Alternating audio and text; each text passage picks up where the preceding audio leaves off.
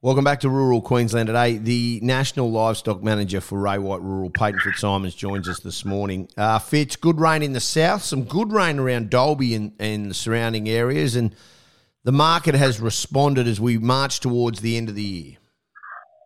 Mate, my word, it has. We've, uh, we've, we've, you and I have spoken over the years about plenty of dry periods, and uh, we've definitely had a very big dry period in southeast Queensland this year.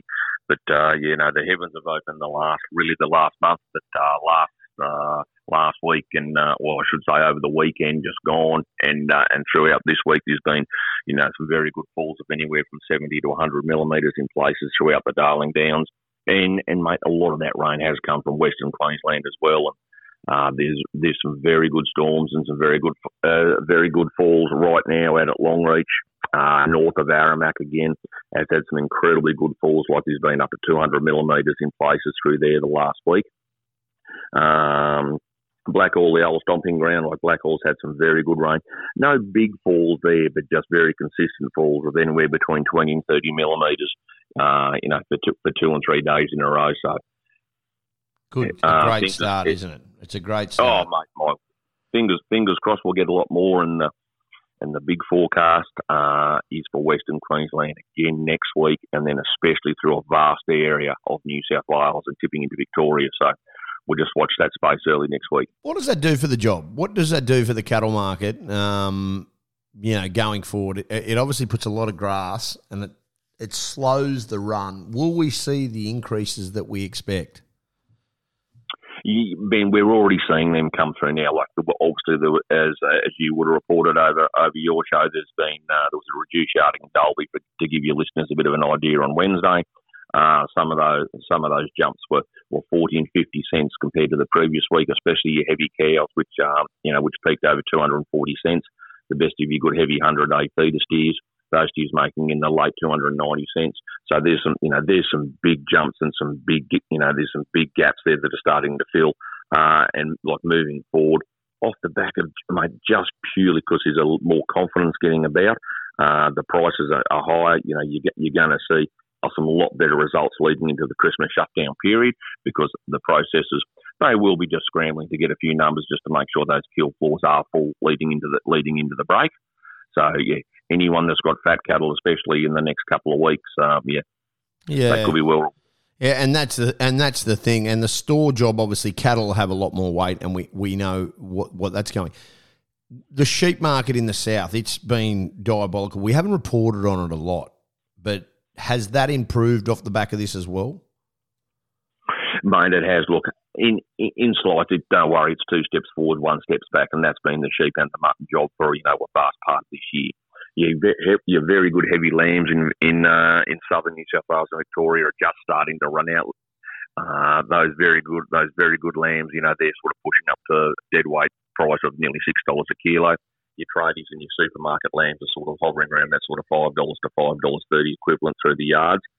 And getting back to dollars a head, that's a, probably a ten or fifteen dollar a head lift compared to where it's been. It's been it has been a very tough road for a lot of those producers and a lot of those traders in that neck of wood this year. Fingers, fingers crossed.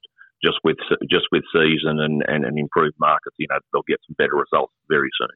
We're a couple of weeks. Uh, Dalby stock horse sale, mate, uh, is about to crank into it. How does that look off the back of that? Does that give you blokes a bit of confidence in the sense that it will be stronger?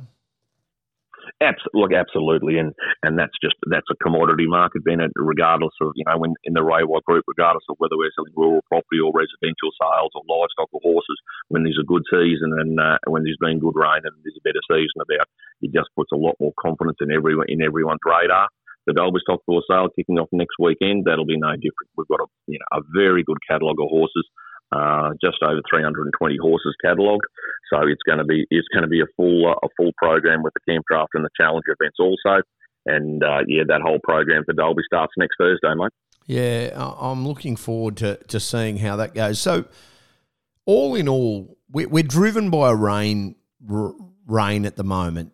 The overseas price, we understand just the, the challenges that are on overseas, but with what you're hearing and what you're looking at, if we get this season in the break, things will be all right in the sense that we're going to see some increase, which obviously puts more money Uh, obviously, we see land prices, you know, improve. All that kind of stuff improves. It's just all seasonal at the present moment, and and it, it just free falled off the back of oversupply and dry times.